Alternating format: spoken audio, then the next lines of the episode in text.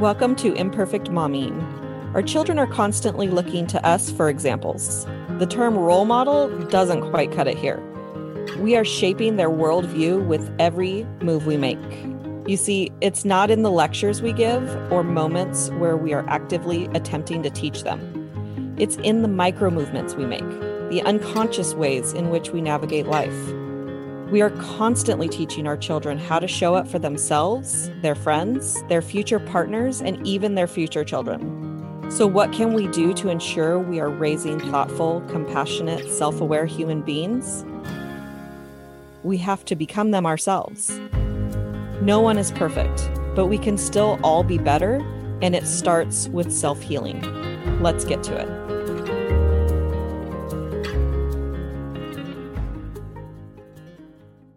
Welcome back to Imperfect Momming, and we have a very special guest today, Arianna Palumbo. Welcome to Imperfect Momming. Thank you. I'm so excited to be here. So tell us a little bit about who you are and what you do. Well, hi, I'm Arianna Palumbo. I am a mother of two, wife to one, and I am a women's life transformation coach. I help overthinking, overscheduled, overworked women to simplify their schedules, pinpoint their purpose in order to rejuvenate their relationships and create a compelling life for themselves. And let's see, I like good hikes, good books, and a good glass of wine. I love that. And I saw your post this morning about having quarterly or monthly planning. Yeah. And with or without a happy hour. And it looked like everybody wanted a happy hour included. Yeah. Yeah. I love vision boarding. I really just think it's a great tool for accomplishing your goals and your dreams. And I think there's a couple of challenges we have with vision boarding as we understand it. For those of people who don't know what a vision board is, it's in essence, it's a pictorial, it's arts and crafts for goal setting is really what it is. You just take pictures of things that symbolize the things you want to attain or achieve or be, and you put them on a piece of paper or in my case, in a digital format, and just make sure that you see it every day and think about it and keep working towards those goals. And I really love it, but I think that there are a lot of challenges to vision boarding that people will take on. I think sometimes we do pie in the sky, and that instead of really kind of keeping it to the present and to the now, to what can I do now, we go, oh, I would really love to like own a Greek island, like these kind of crazy pie in the sky things that are probably not going to happen in the next 12 months, although you may be on track. And if you're on track, then please put that Greek island on your vision board. But yeah, and so I want to encourage us to think about it kind of more frequently, and kind of update them and change them and modify them a little bit more frequently to make sure that we're on track. Because as moms, right, things change. So our vision boards can too. Yeah, absolutely. I mean, things can change from one minute to the next as a mom, like no joke. Yeah, for sure. All kinds of things. Like I was going to keep my son home from daycare, and then all of a sudden he got mobile at like 9 months. He was walking. I was like, I cannot get anything done with work and with him at home. And God bless those moms that do and figure it out. I've never had these calm children. So I was like, I need to work, and I'm just not the mom that can do both. So it changed, and I just had to go with it. Yeah. I found a template on Canva for doing a vision board because I wanted a digital version. Yes.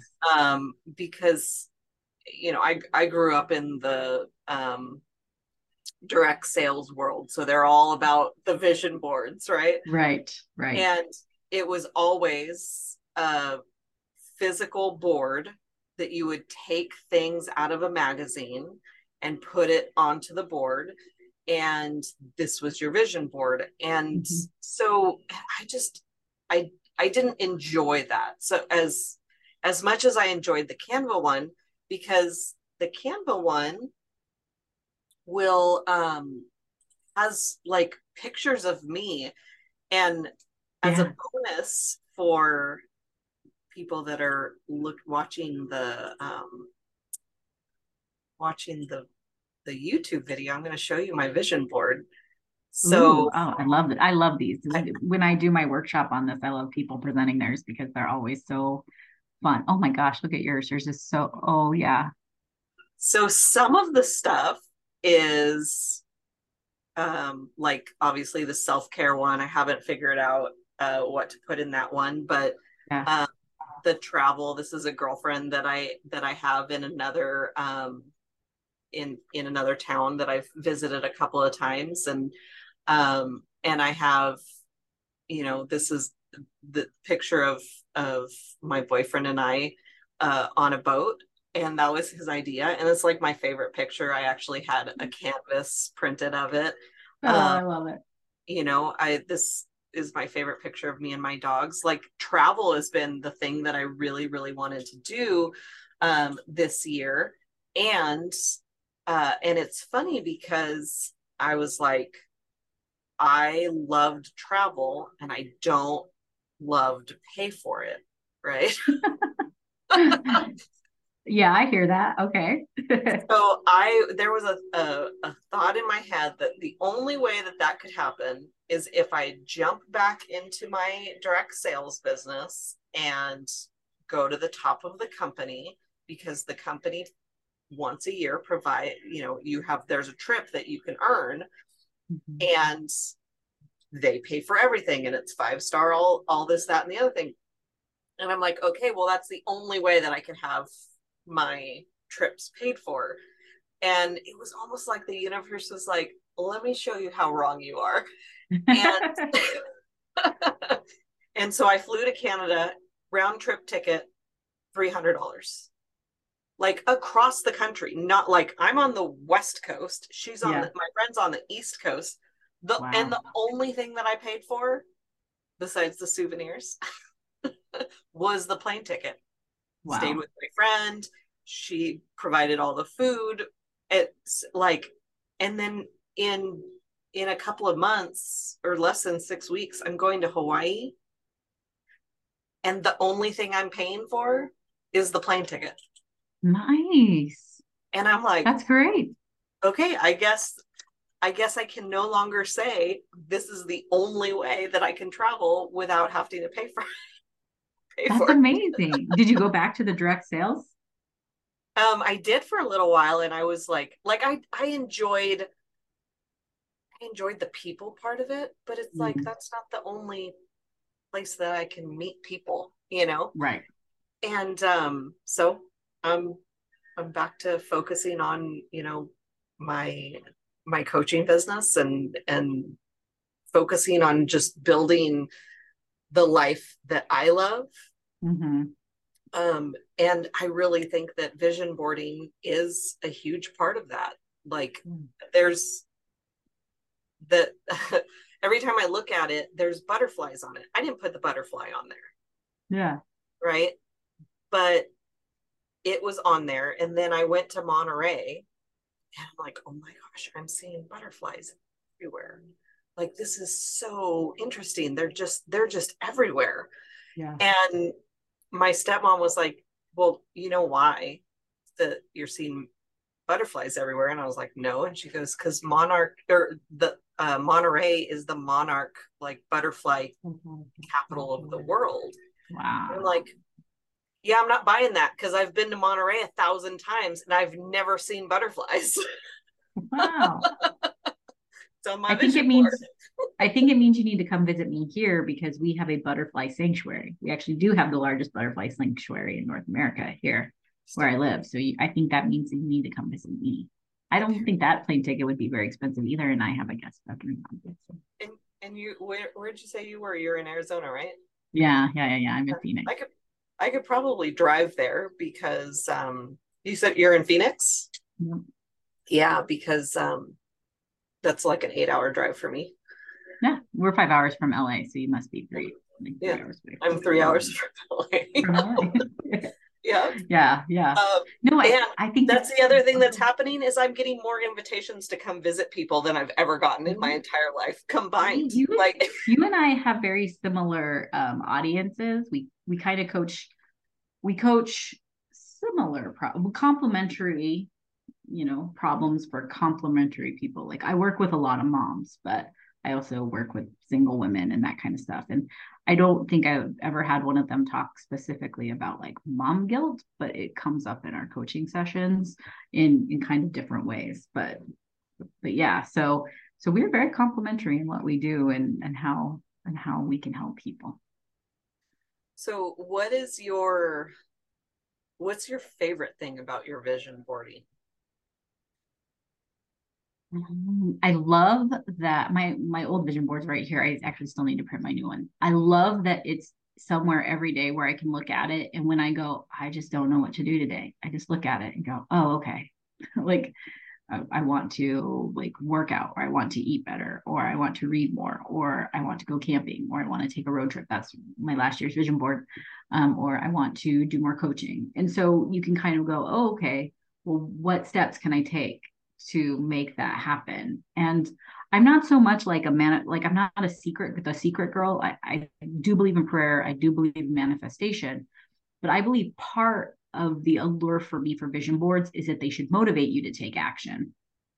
And so for me, having my vision board right where I can see it is such a reminder of there are so many more things I want to do, or yep, that's what I'm working towards. Let's stay focused on that, because I think it's so easy to get wrapped up in all of the shiny object things out there, the squirrel kind of sensation. And a vision board brings me back to what I thought every year. And I even believe in updating them frequently. I think I said that a little bit earlier. That's why I think doing a monthly vision board session where people who've already created vision boards can just get together. And then I'll continue to offer my vision boarding made easy workshop, where we do use Canva to make vision boards. And I don't think people realize how easy it is, and then how easy it is to update. So yeah, that's what I love about it. It just keeps first things first. It keeps your goals at the front of your mind. I don't know about you. Do you ever write your goals down? I do.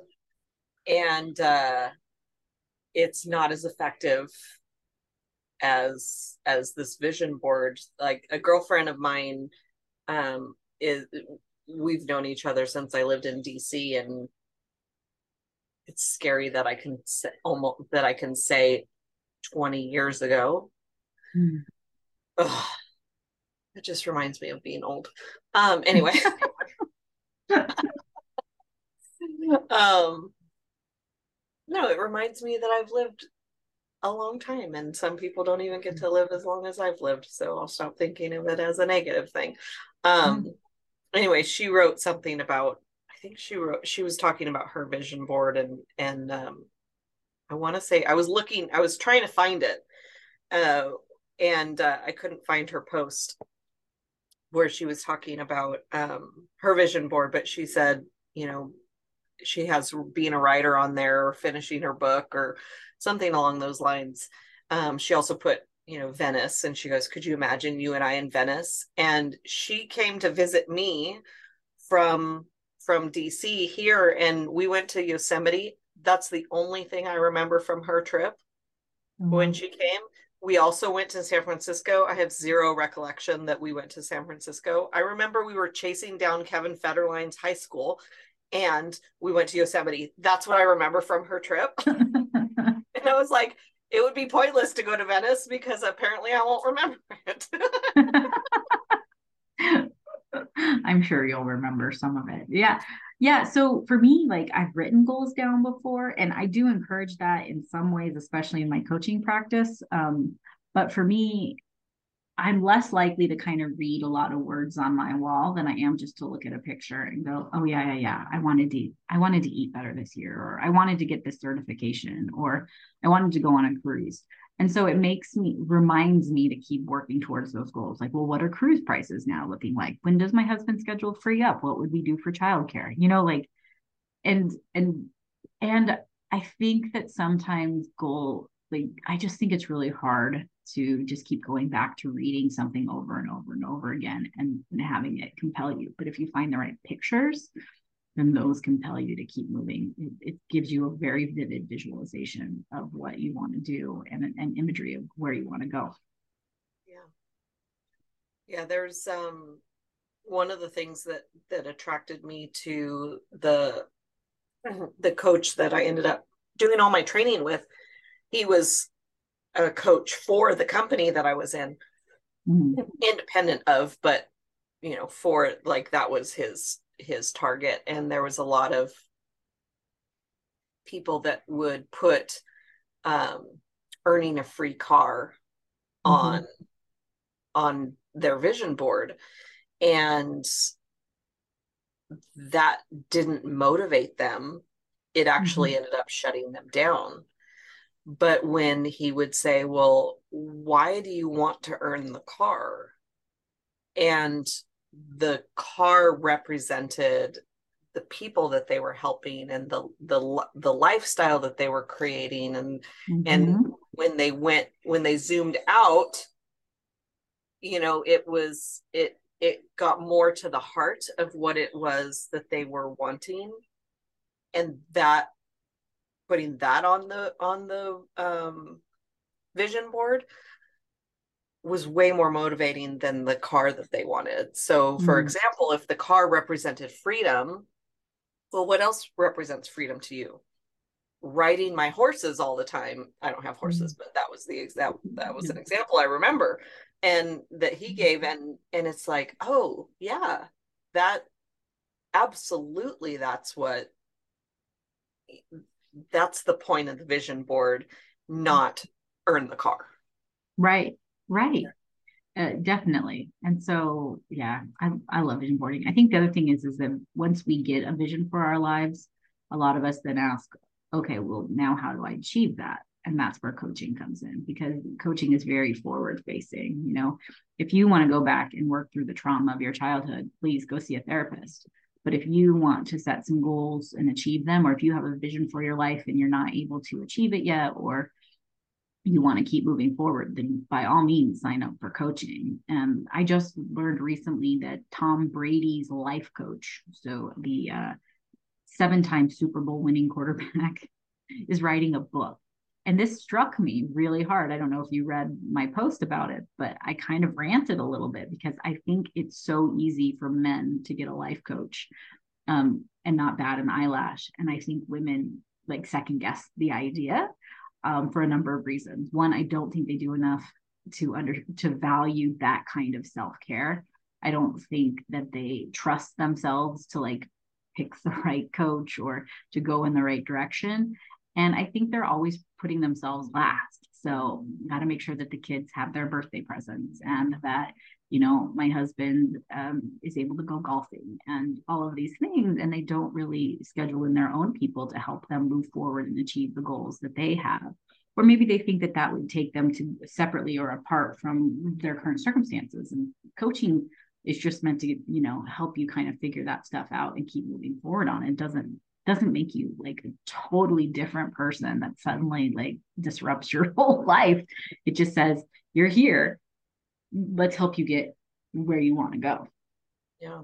I think coaching is very undervalued as far as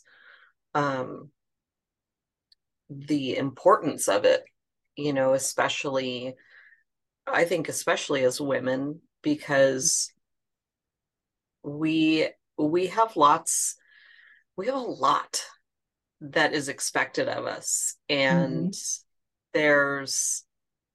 I know before I got into the coaching world, I never thought about what my definition of a good mom is or a good partner. Yeah. And when you are looking at other people's definition, but those things don't align with you, then you're scrambling to meet this other expectation and falling short because it's somebody else's expectation, but then you're beating yourself up for not living up to that expectation. Yeah. Yeah, I think our women are generally socialized to be people pleasers. God bless those of us that have managed to break that mold. I am not one of them. I'm a recovering people pleaser.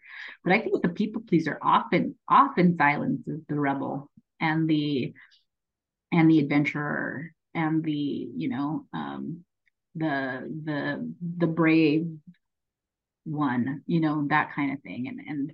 And so I think coaching is one of the ways to kind of unleash that inner rebel that has these dreams and these goals and these desires and wants to break out of the mold and say, you know what, I don't fit that, you know, I don't fit that mold. I don't fit that mold. I'm not happy in this job, or I am not happy in this marriage, or I just received a diagnosis, or, you know, any number of things. And it says, you do you, boo, you know, like, let's figure out what that looks like and help you move towards it.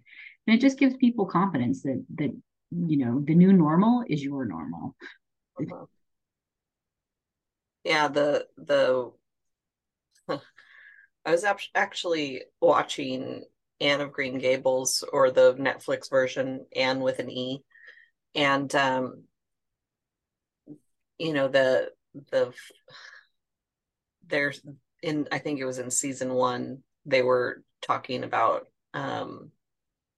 feminism, essentially, mm-hmm. the new concept of feminism. And there's part of me that doesn't like feminism. Mm-hmm. I like equality, which I think mm-hmm. feminism was designed to do. And now it's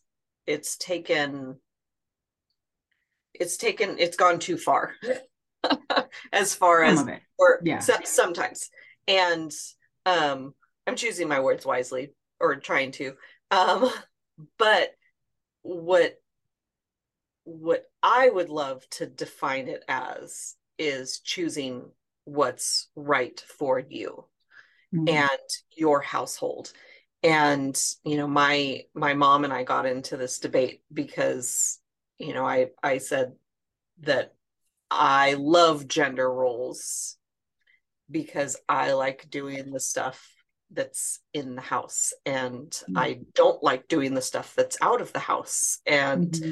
so in our household, that's the division of labor, is I do the inside of the house stuff, and my boyfriend does the outside of the house stuff. And my mom's like, I hate doing the inside of the house stuff. I love doing the gardening and the property upkeep and all of that. And I'm like, that's awesome. Yeah. If that's what works for you and your spouse, then by all means do that. And like my definition of happiness is do what makes you and your household happy, mm-hmm. and in a way that creates peace in your life. Yeah. Without hurting other people. Yeah. Without hurting other people. Absolutely. And that takes communication and like it, and having compromise and all of that mm-hmm. kind of stuff. And if neither one of, you know, my boyfriend and I enjoyed doing the outside stuff or the inside stuff, then I know that he and I would come up with a system and a compromise. We came up with the system that we have now because I like having a daily routine and he likes every day to be different. So I do the daily stuff and he does the weekly stuff. Yeah, you know, that's how we started our relationship, is like, okay, this stuff needs to get done. Mm-hmm. Who wants to do the stuff? What do you yeah. like to do? What yeah. do you hate to do?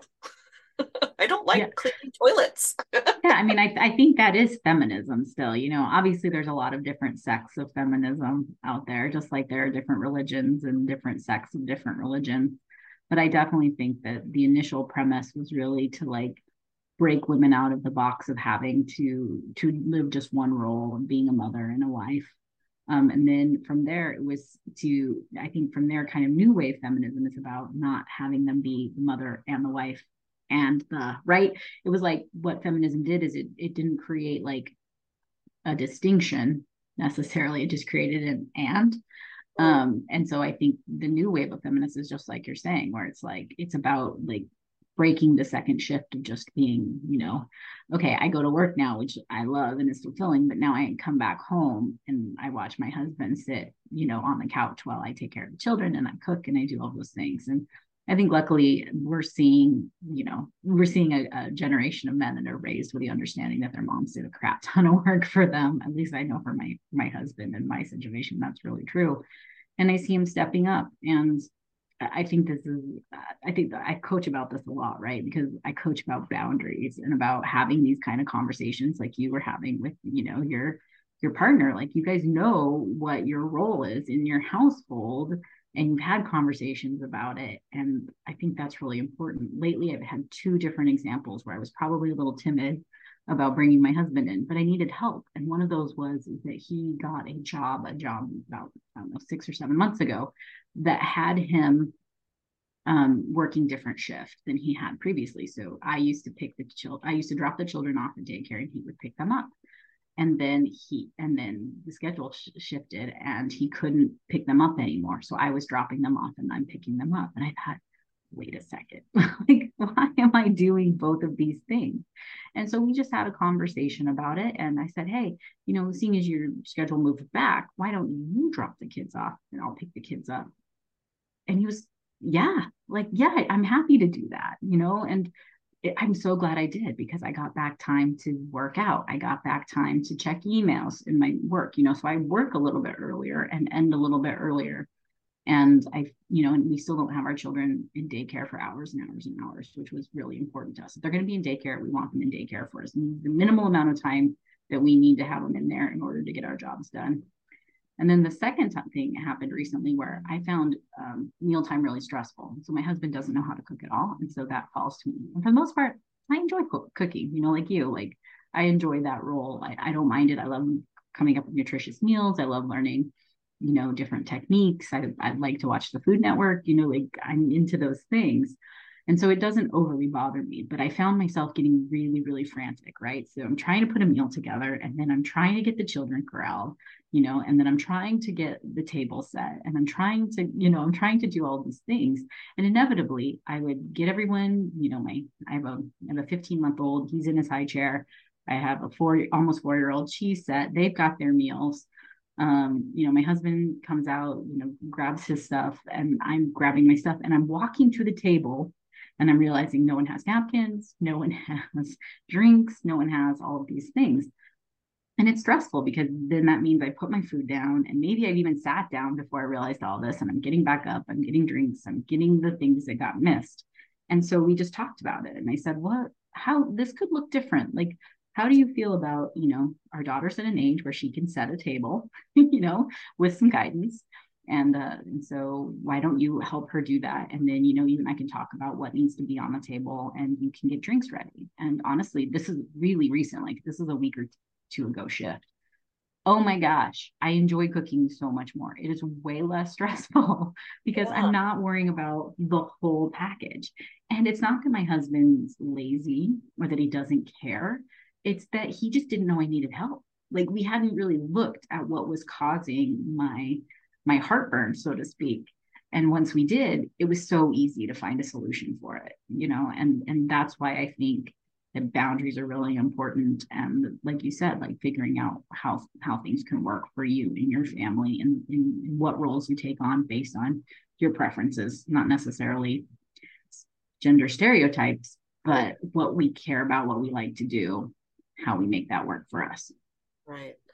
And what I love about your example is it is a beautiful example of being a team. Yeah. And the other thing I liked about the example, and so this wasn't part of your example, but the thing that it made me think of is that men are problem solvers, right? Mm-hmm. Like, the thing that women get annoyed about mm-hmm. is that men are problem solvers because we just want to vent. I'm being stereotypical again, but a lot of times we just want to vent, and then they come in with the solution, right? And we're like, no, we just wanted to vent. But what if we used their problem solving skills to our advantage. Yeah. And we said, hey, honey, dinner time is really stressful for me. Mm-hmm. What is there anything that you would be willing to contribute to dinner time?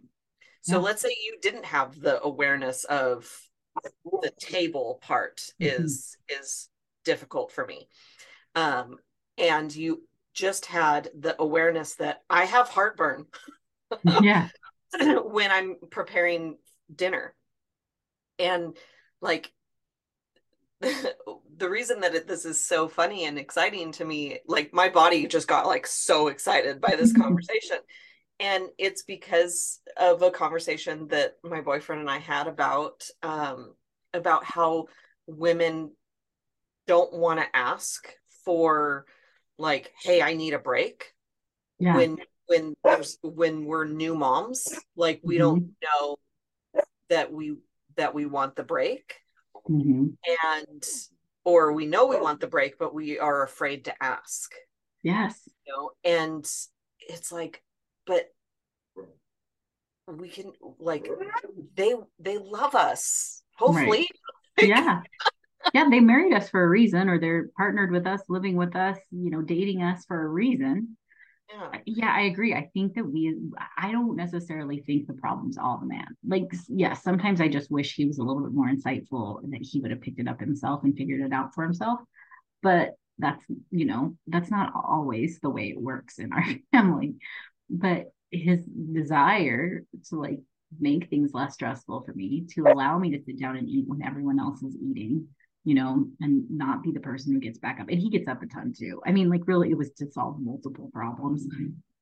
Like, I think that I was nervous about talking to him about it, but it was so funny because it just seemed like such a natural and obvious solution. And it doesn't take him long to do it. You know, he's usually getting off of work and, you know, so it, you know, and it teaches our daughter discipline, you know, and responsibility. And it's really easy for her to put out the placemats and grab whatever silverware we need for the thing and set it out. And, you know, well, I think that sometimes I don't like to ask for help and it would make my life easier because ultimately my husband wants the help. He just doesn't always know. He doesn't want to tread on my space. He doesn't want to take over, you know, he wants to be a part of it. And so it was a matter of us kind of figuring out what that looks like.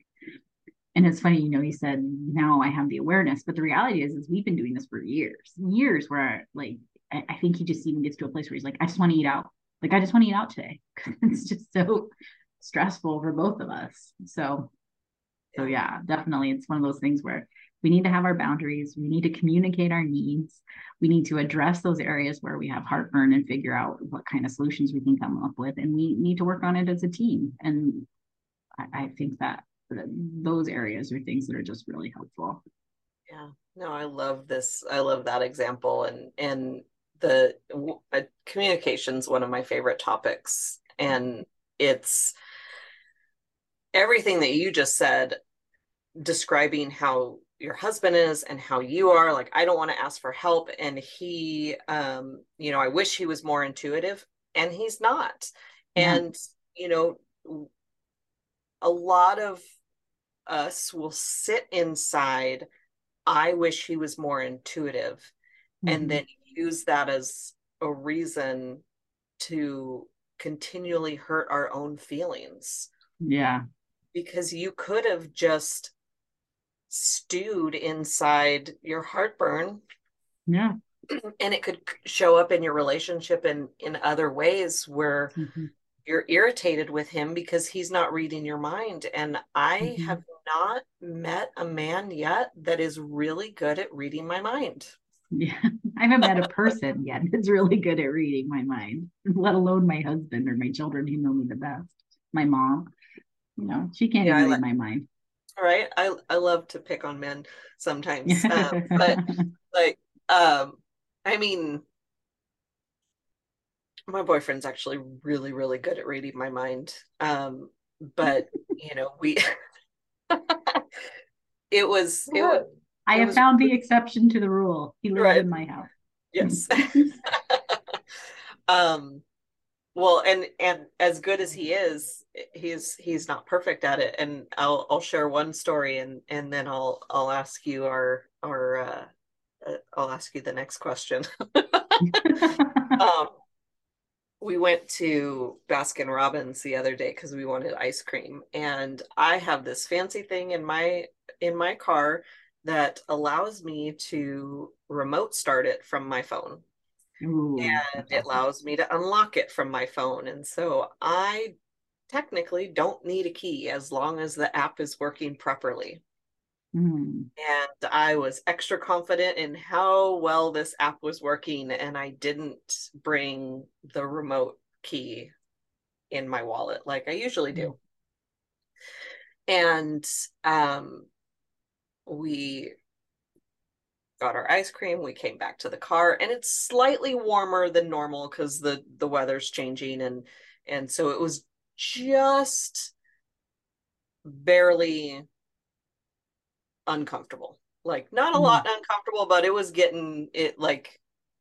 starting to be a little uncomfortable in warm in the outside. And I unlocked the car and I went to push start, and the car wouldn't start because it still thought the car was locked. The app still thought the car was locked. Mm-hmm. So I go into immediate, like, I knew I should have put the key back in the wallet, like kind of beating myself up about this. So, and my boyfriend is sitting in the front seat, quiet as quiet can be. I'm not even paying attention to what he's doing. I'm just like, he's got to be so pissed off at me right now, because the easy solution to this problem would to have the key in the wallet. And like, I'm like, okay, how can we get home? Like, I'm going to order a Lyft. I'm going to do this. I'm going to call so-and-so for help. I'm going to do, I'm like, we don't even have local friends. Everybody that's nearby or that could come help us is at least 30 minutes away. Like, I'm just going through all of these, like, how can I fix this problem that I created? Because he's mad. So I better figure it out quick. Right. He's just sitting there eating his ice cream because it's a crappy situation that he's already thought of 45 different solutions, and but he's not going to do any of those solutions until his ice cream is finished. And that's why he was quiet, because he didn't know I was freaking out. Mm-hmm. He didn't know I thought I was mad at, he thought I thought he was mad at me. He didn't know, like, I'm up for the last 8 years, I haven't been the decision maker in the household. I've like allowed him to fix all of the problems. Mm-hmm. And it's been a new identity that I'm developing where I make more decisions, and I don't always leave the decisions on him. So we just had this like little bit of a miscommunication. Yeah.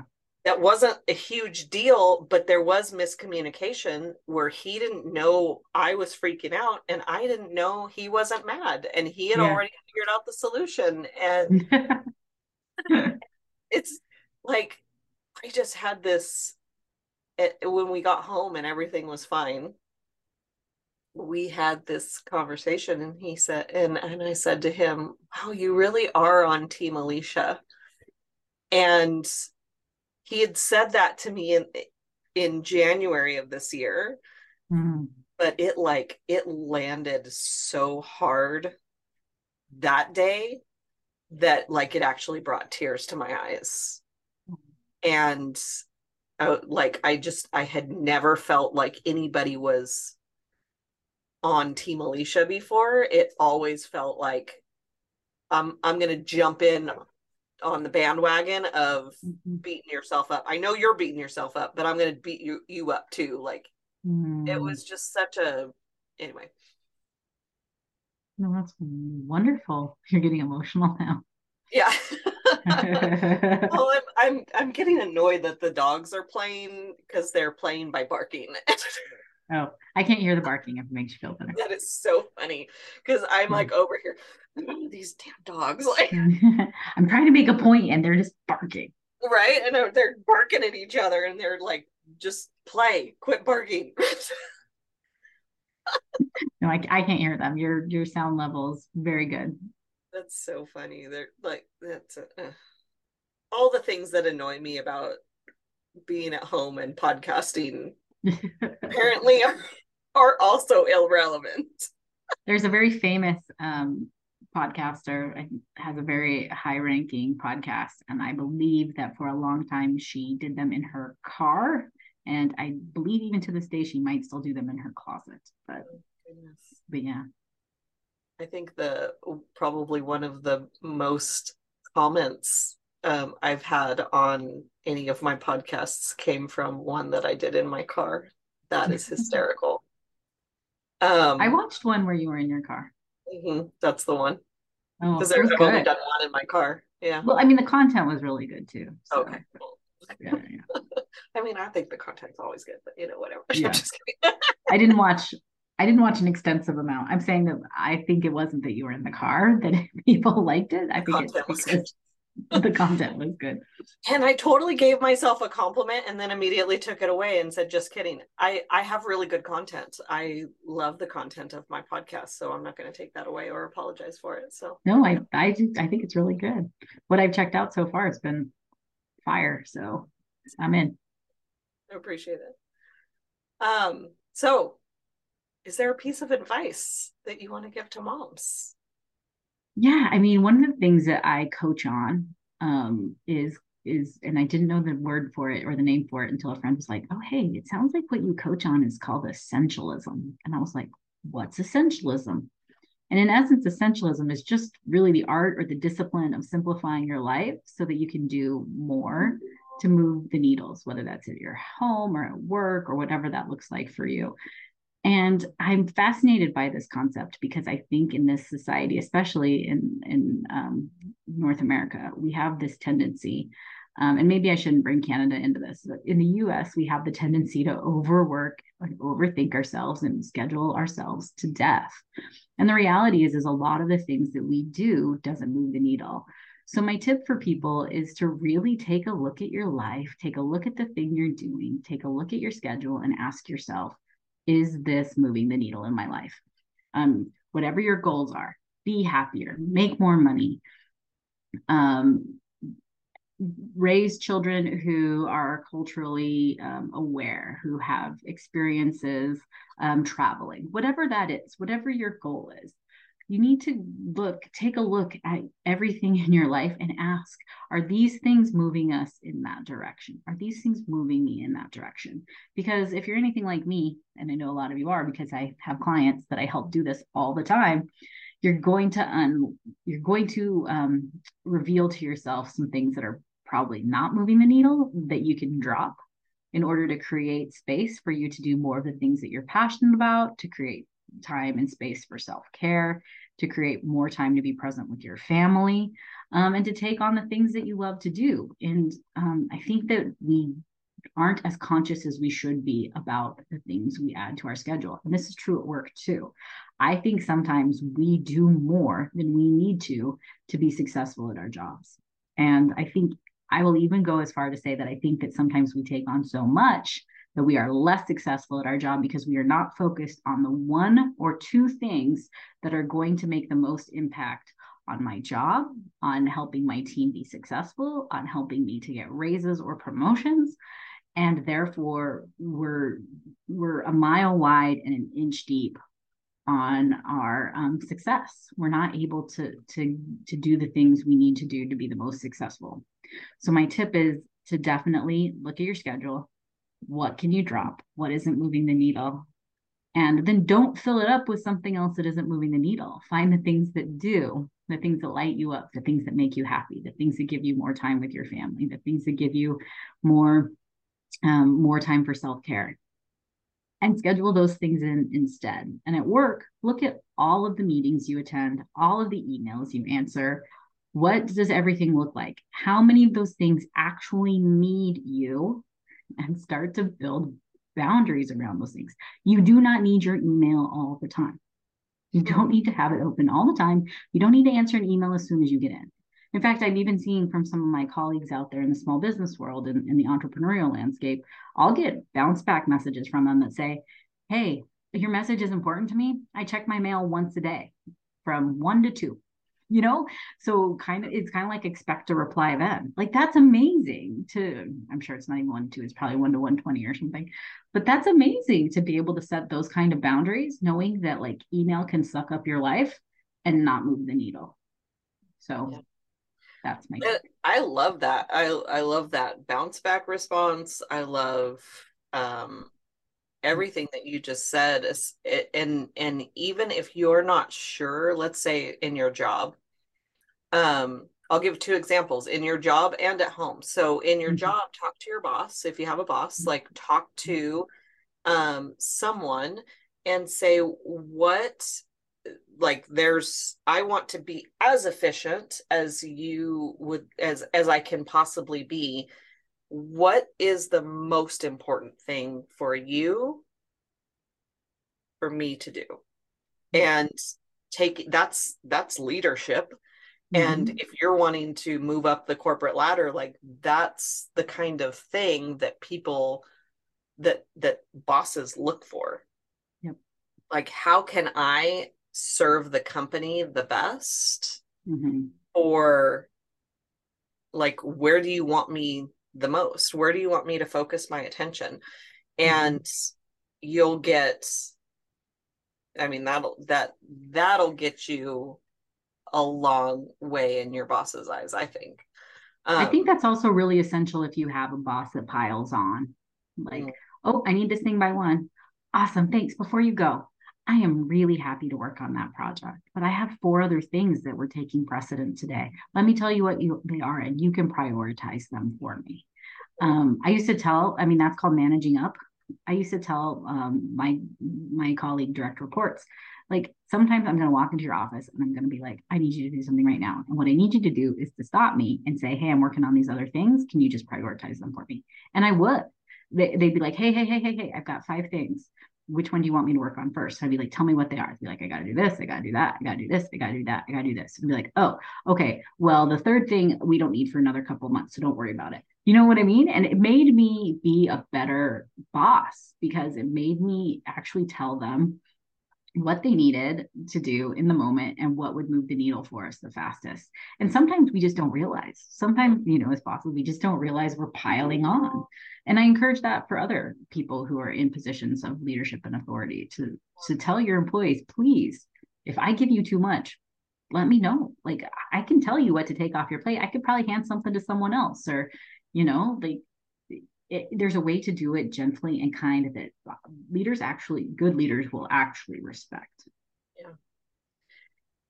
And in the mom world, we think we know what makes us a good mom or spouse,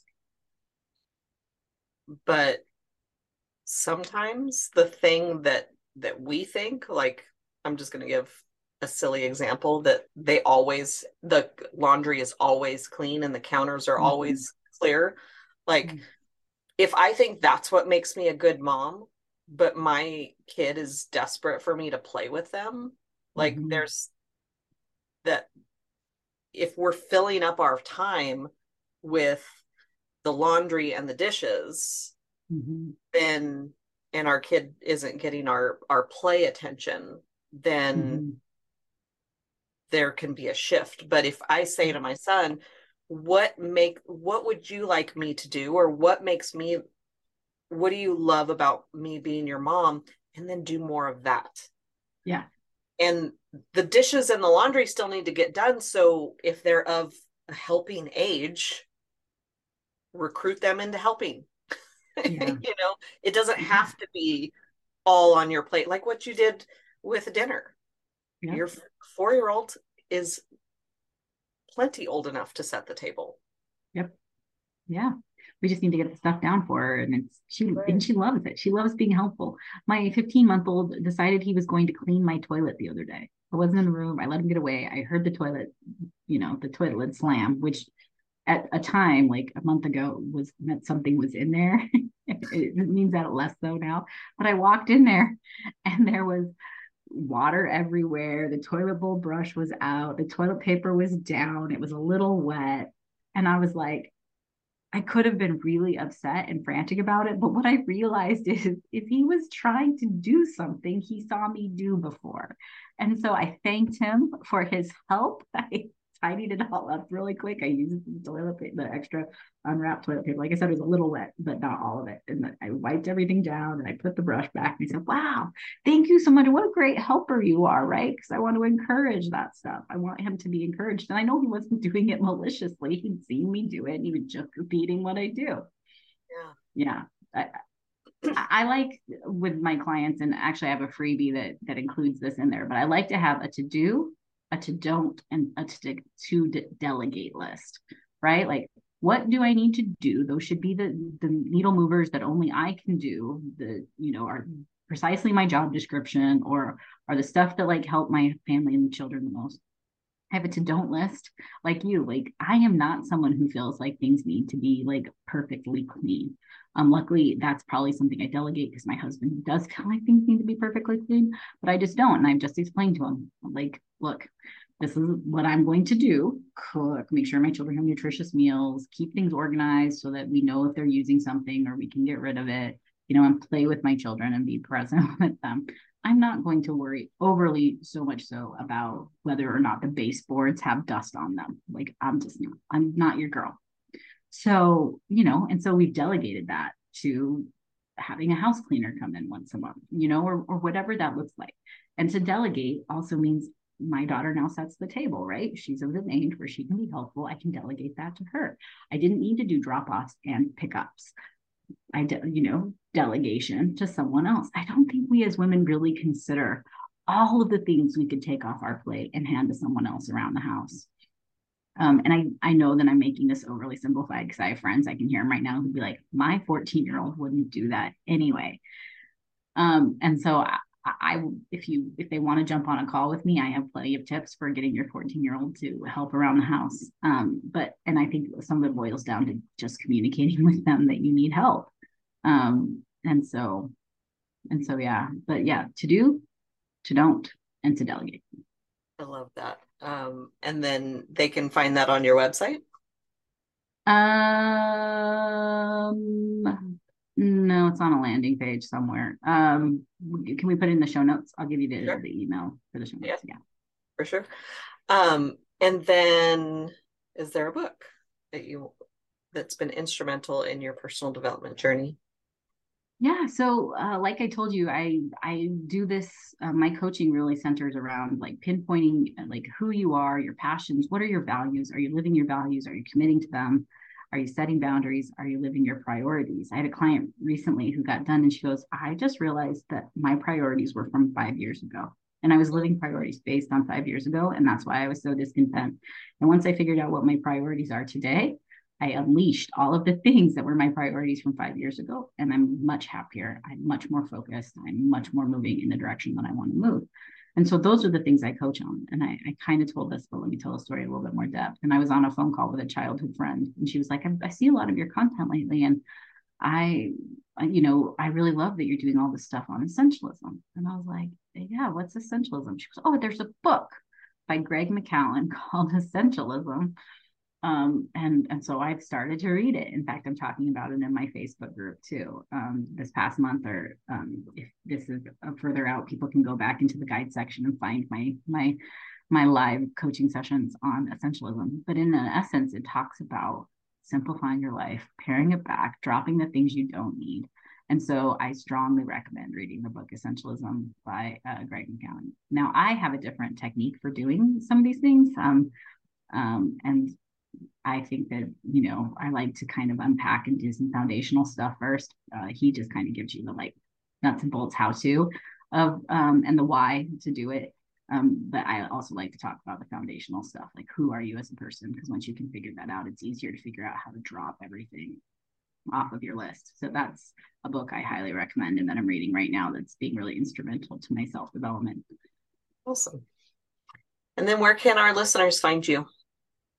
So the two best places to find me and to get all this content is on my Facebook group, www.facebook.com/group/womenlivingwithoutlimits, or just go into the search and go Women Living Without Limits. I have the Facebook group in there. And then I do have a website, purposefullyconnected.com, and you can go in and learn more about me and more about what I do. And you can contact me through that sheet as well. Awesome. Well, I really enjoyed our conversation today. I love vision boards. I didn't know essentialism was a word. Like, I think I knew it was a word, but I didn't know the concept per se, but I back it wholeheartedly, and we navigated the feminism conversation pretty well. Yes, I thought so. So thank you again for a lovely conversation, because that's why I like my podcast so much, is talking with amazing people. Well, and I think that's why your podcast is so great, is because you're an amazing person sharing amazing things to people, to amazing people who need to hear it. Thank you so much. And there will be another episode of Imperfect Mommying for you all next week. And until we meet again, keep healing. Bye, guys. Thank you for tuning in to Imperfect Mommying. It's time for us to step up and realize that our power is not in trying to shape our children. Our power lies in shaping ourselves into the people we want our children to model themselves after. Don't just do it for your kids. Do it for yourself. When you become a more self-aware, compassionate, and confident person, you and everyone around you benefit. For more information about me and my work, visit alyshalyons.com. That's ALYSIALYONS.com. See you next time.